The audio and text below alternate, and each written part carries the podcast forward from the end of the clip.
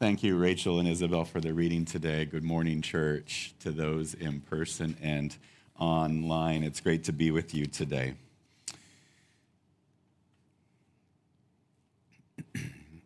we are well into the series, and I want to look back a little bit on the series on where we started from, because how we begin the story of our God, of our faith, matters because it will determine the problem that Jesus came to solve.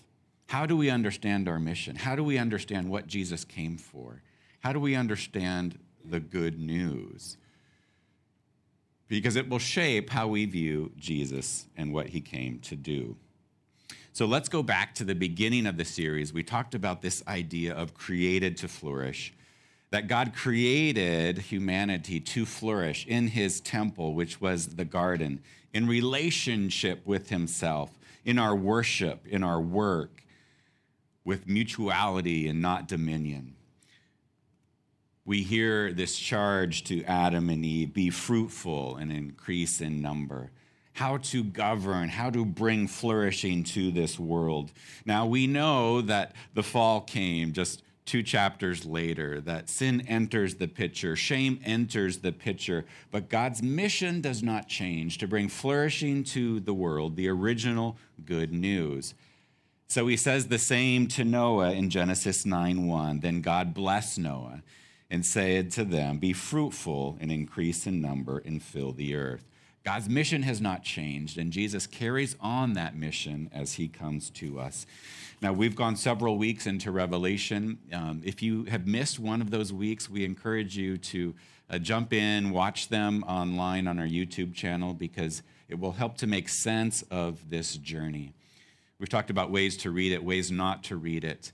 One of the ways that I'm proposing that we read it is this lamb centered way of looking at it. The lamb was slaughtered, the lamb was victorious, not because of violence, but the Lamb comes into battle with his own blood. Last week, chapter 4, we talked about the throne, and the throne was central for worship for the Caesar. And yet, these people that are struggling under persecution are presented with the throne. And who is on the throne? It was not Caesar, it was God. It was not ourself on the throne, not our status. We talked about so many things. What does Hong Kong put on the throne? But God was on the throne. This book is meant to be an encouragement, a comfort, a challenge to be faithful. And that's how we interpret it. Today's chapter, chapter five, is so key in how we understand the rest of what's coming. So I'm excited about it. Let's jump right into verse 5 1. So we were hearing about this scroll, this important document that has a message to the people. If it was sealed, only the person who was authorized to read it could actually read the scroll. And there's this question who is worthy to open the scroll? But verse 3 no one in heaven or on earth or under the earth could open the scroll. Nobody anywhere could open it. And John weeps. John is so discouraged. He's deeply distressed. If nobody can open it, then the message will be inaccessible, will be not proclaimed. And so he is weeping and weeping. But then the elders said to me, Do not weep. See, the lion of the tribe of Judah, the root of David, has triumphed. He is able to open the scroll. John is excited about this. All is not lost. The lion, the tribe of Judah, is there. These are terms used to apply to the Messiah. He sees a lion going into battle, devouring its prey. He would reinvigorate the line of Judah. The root of Jesse would be reborn.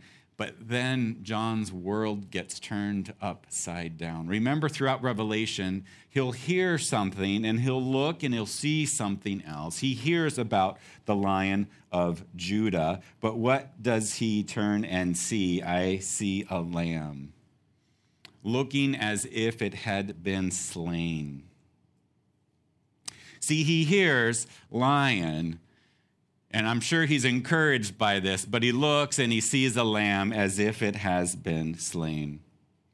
John was expecting a royal military figure, something coming in power, and that is not what he gets. He sees a slain lamb. He must have been confused. He sees a vision of weakness and not strength. This slaughtered lamb is an important image in Scripture. It goes all the way back to Exodus and the Pharaoh. The people of God were to put the blood of a lamb over their doorpost, so when the avenger comes, that they will be saved. They will be rescued out of Egypt through the blood of the lamb. This is a central image for the people of God. And this image of the blood of the lamb is central to us in the New Testament as well by portraying Jesus as the slaughtered lamb, Revelation wants us to see that Jesus is ultimately the one that will save us for God's purposes. This is the means of victory, this is the means of our salvation. We've looked at these images many times over the last two years, and they're relevant for Revelation as well. Many of us, including myself, grew up with this image on the left We're on earth there's a judgment and you go to heaven and hell. But as we've unpacked many sermons, they're online if you want to go there. What we hear, the pairing we hear in Scripture is heaven and earth, heaven and earth, heaven and earth. This idea that there has been a rupture between heaven and earth at the fall, and yet God's plan is to bring them back together. It's what Jesus prays for in the Lord's Prayer. May your will be done on earth as it is in heaven. And we see these same images coming up in Revelation. See, with the image on the left, the, the goal is to rescue people out of the earth to heaven. There's no need to bring flourishing to the whole world because it's going to end anyway. It's more of an escape plan. And yet, the Bible does not talk about an escape plan, it talks about a discipleship plan. The lamb sacrifice is not merely um, wiping away the sin for a few people here and there. N.T. Wright says it this way The victory won by the Lamb is God's lion like victory over all the forces of corruption and death, over everything that would destroy and obliterate God's good, powerful, and lovely creation. And he does this through the Lamb. It's a complete system renewal as we are moving towards Revelation 21 5. Behold, I am making all things new, not making new things, making all things new. That means everything here being made new, completely being restored and redeemed. Sometimes we reduce what Jesus has done as a, some sort of moralistic sort of covering of some of the bad things we might do here and there, but it's deep down to our core us as humanity and this world transformation. What Jesus has done is so much bigger than sometimes we can imagine. And the slaughtered lamb is at the center. The slaughtered lamb makes that possible. There's a second aspect of the lamb that John wants us to get the slaughtered lamb shows us how God accomplishes his purposes in the world. It's the means of his transformation, offering himself, going to the cross, this cruciform way of bringing redemption. God achieves victory, his purposes, through apparent weakness and defeat as a sacrificial victim. See, when God establishes his kingdom, he does not do it the way Caesar did with might, by power, going in and conquering and destroying and wiping out. He accomplishes his victory through offering himself because of his deep love for all of humanity, all of creation. He doesn't do it the way Babylon did. He doesn't do it the way we see countries doing it today. He doesn't do it the way we might want to establish our own empires, rather, through sacrifice. So the followers of the Lamb are to behave like the Lamb, not like Caesar, like new creation, new Jerusalem, not like Babylon. or the beast. We'll get to the beast in future sermons. I've left them for Pastor Brenda to talk about.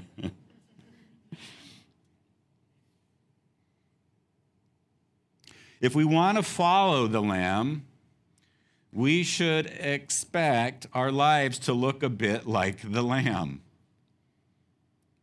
of giving of ourselves because of our love for others. That can be difficult to do. See, the way of old creation says, by might, by power, I will accomplish. I will judge others. I will put others down. But we see the opposite with the Lamb. We see the opposite with what Jesus is doing. He says, Love your enemies. What is our part in this? We're going to step over into chapter 7 for a bit. Again, he hears a number. Okay, he hears a number, 144,000 of all the tribes of Judah, and they are sealed, right? There's this idea of being sealed. It's sealed as a sign of ownership. And I've received some questions. Um, the QR code there is if you have questions, and I try to get to them as we are going through the service.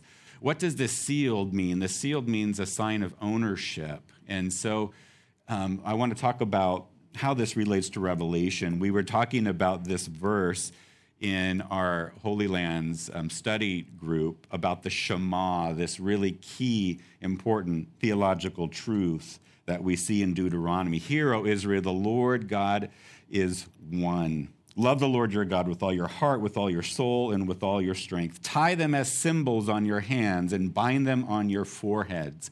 And some of the people of God take this literally, where they have bound him, you can see on the forehead there, and bound on the hand. If you're quite observant on the right picture there, you can see somebody with a pink polo that maybe looks out of place. That's me. But you see this binding, this idea of ownership in Scripture to the forehead and to the hands. This is why on Ash Wednesday we mark a cross on the forehead. It's a sign of God's ownership, it's a sign of identity. Now, how does this relate to Revelation? Because we see in Revelation 13, which is several chapters ahead, that there is this mark this mark of 666 on their hands and on their foreheads. And I grew up with this idea that's going to be a barcode, right? It's going to be a computer chip. And every time there's a new technology, that's, this must be what it is. That's getting way ahead of the point of this. It's really a mark of ownership. What owns you? What is on your throne? Is it Babylon? Or is it God? Is it the ways of old creation? Or is it the ways of new creation? What owns you? What do you identify with? Is it the Shema, the Lord your God is one? See, this mark is really the anti Shema. It's the anti proclamation about loving God with all of who we are. All right, so I wanted to take a little side step away from there as we get back into the 144,000. This is an army, not a literal number of people. It's the martyrs, those who have been faithful followers of God. So John hears 144,000. And then what does he see? He sees and he looks and he sees a great multitude that no one could count before the Lamb. So he hears this number and then he sees a number that cannot be counted from every tribe, every nation, every language, Jews and Gentiles, every corner of the globe. It's God's original fulfillment of the promise he made to Abraham that they would be a blessing to all nations. And now we see all nations coming as this great multitude with the Lamb at the center. And who are these people? We go back to Revelation 7, and that's the question who are they?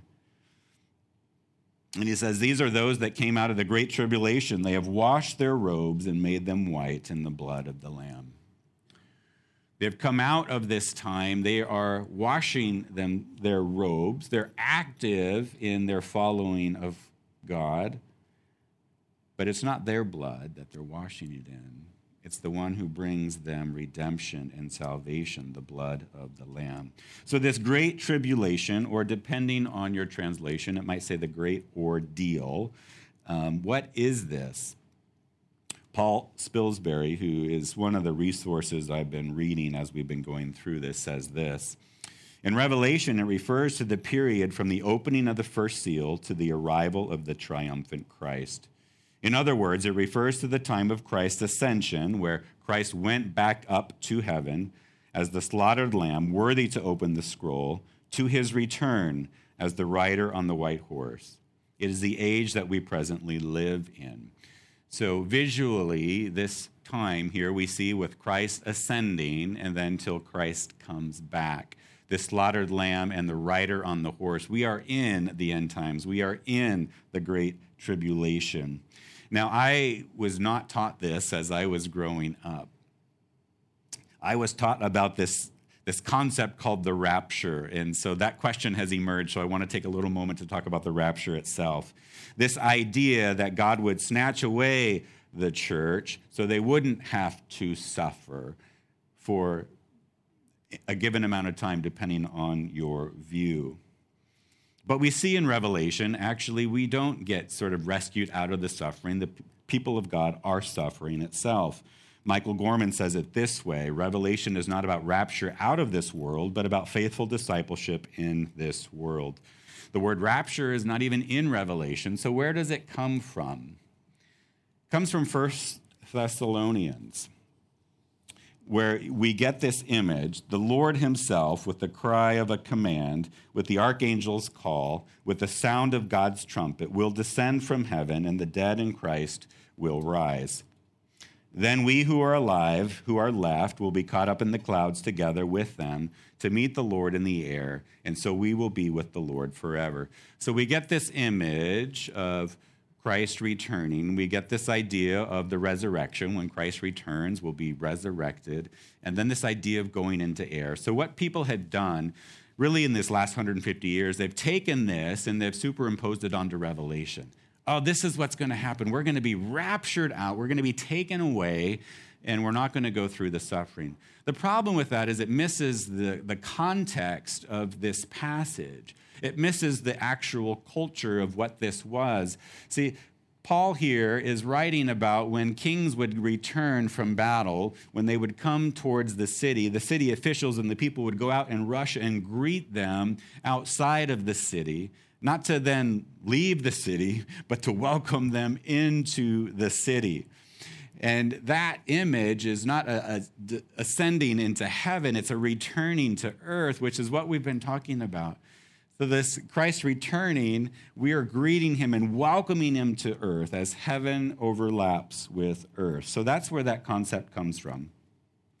And um, it's important that we understand it in a way that would have made sense then and now. Scot McKnight says it this way Similarly, the trumpet will sound, and we will depart to greet our royal king, not so that we might be raptured to heaven, but so that we can welcome and celebrate the return of the royal king to earth, heaven coming down to earth. See, God is not telling the people in Revelation that they are going to miss out on the struggle. It's an encouragement for them in the midst of the struggle that things actually will be difficult, but they will not be alone. They will not be abandoned. The slaughtered lamb is with them, and victory will be his, even when it's difficult to see in the midst of the moment. And we, our followers of the Lamb, get to bear witness to that Lamb.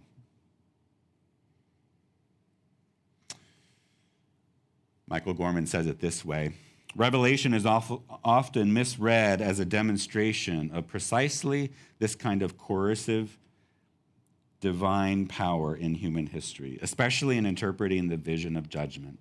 Only when chapters 4 and 5 are read as Revelation's hermeneutical key or, or way to understand reality, divinity, history, and ethics will we be able to place the vision of judgment in proper perspective.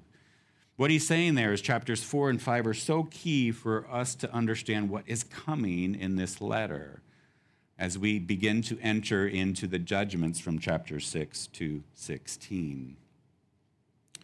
So, Revelation is not telling us we're going to be raptured. It's actually a call to faithfulness, to be hopeful. To be hopeful. So, how, how, how does this make sense for us today? What can we sort of walk away with? Um, first, in just a very practical sense, you know, I was debating whether to call this revelation for today or how does the Lamb shape how we live? Does the Lamb shape how we live? First, it's victory through love and sacrifice.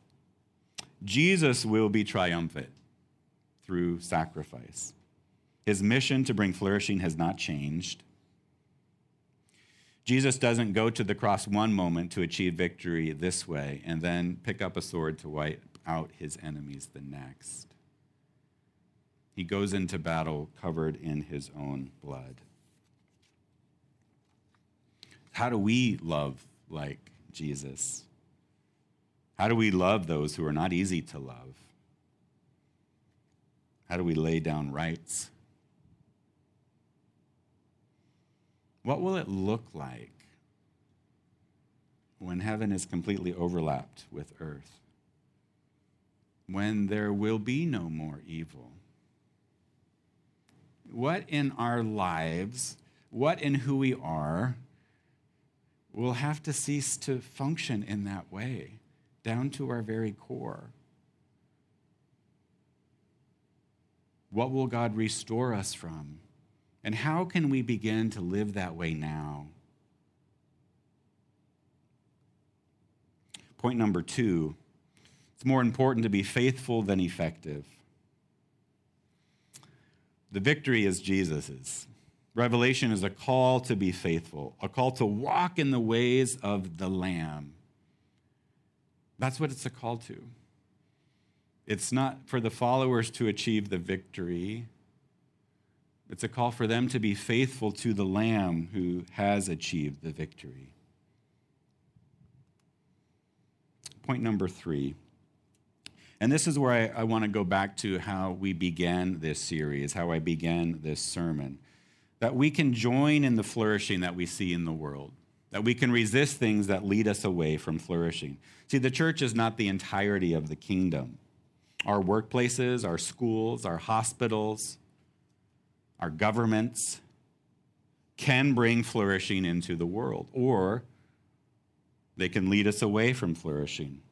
We see the call to the exiles in Jeremiah 29 7 says this Also, seek the peace and prosperity of the city to which I have carried you into exile. Pray to the Lord for it, because if it prospers, you too will prosper. See, Revelation doesn't just criticize Babylon, it criticizes the church when it acts in destructive ways like Babylon. The ways of Babylon, old creation, leading by might, leading in selfishness, versus the dynamics of new creation. Old creation, new creation, Babylon, New Jerusalem.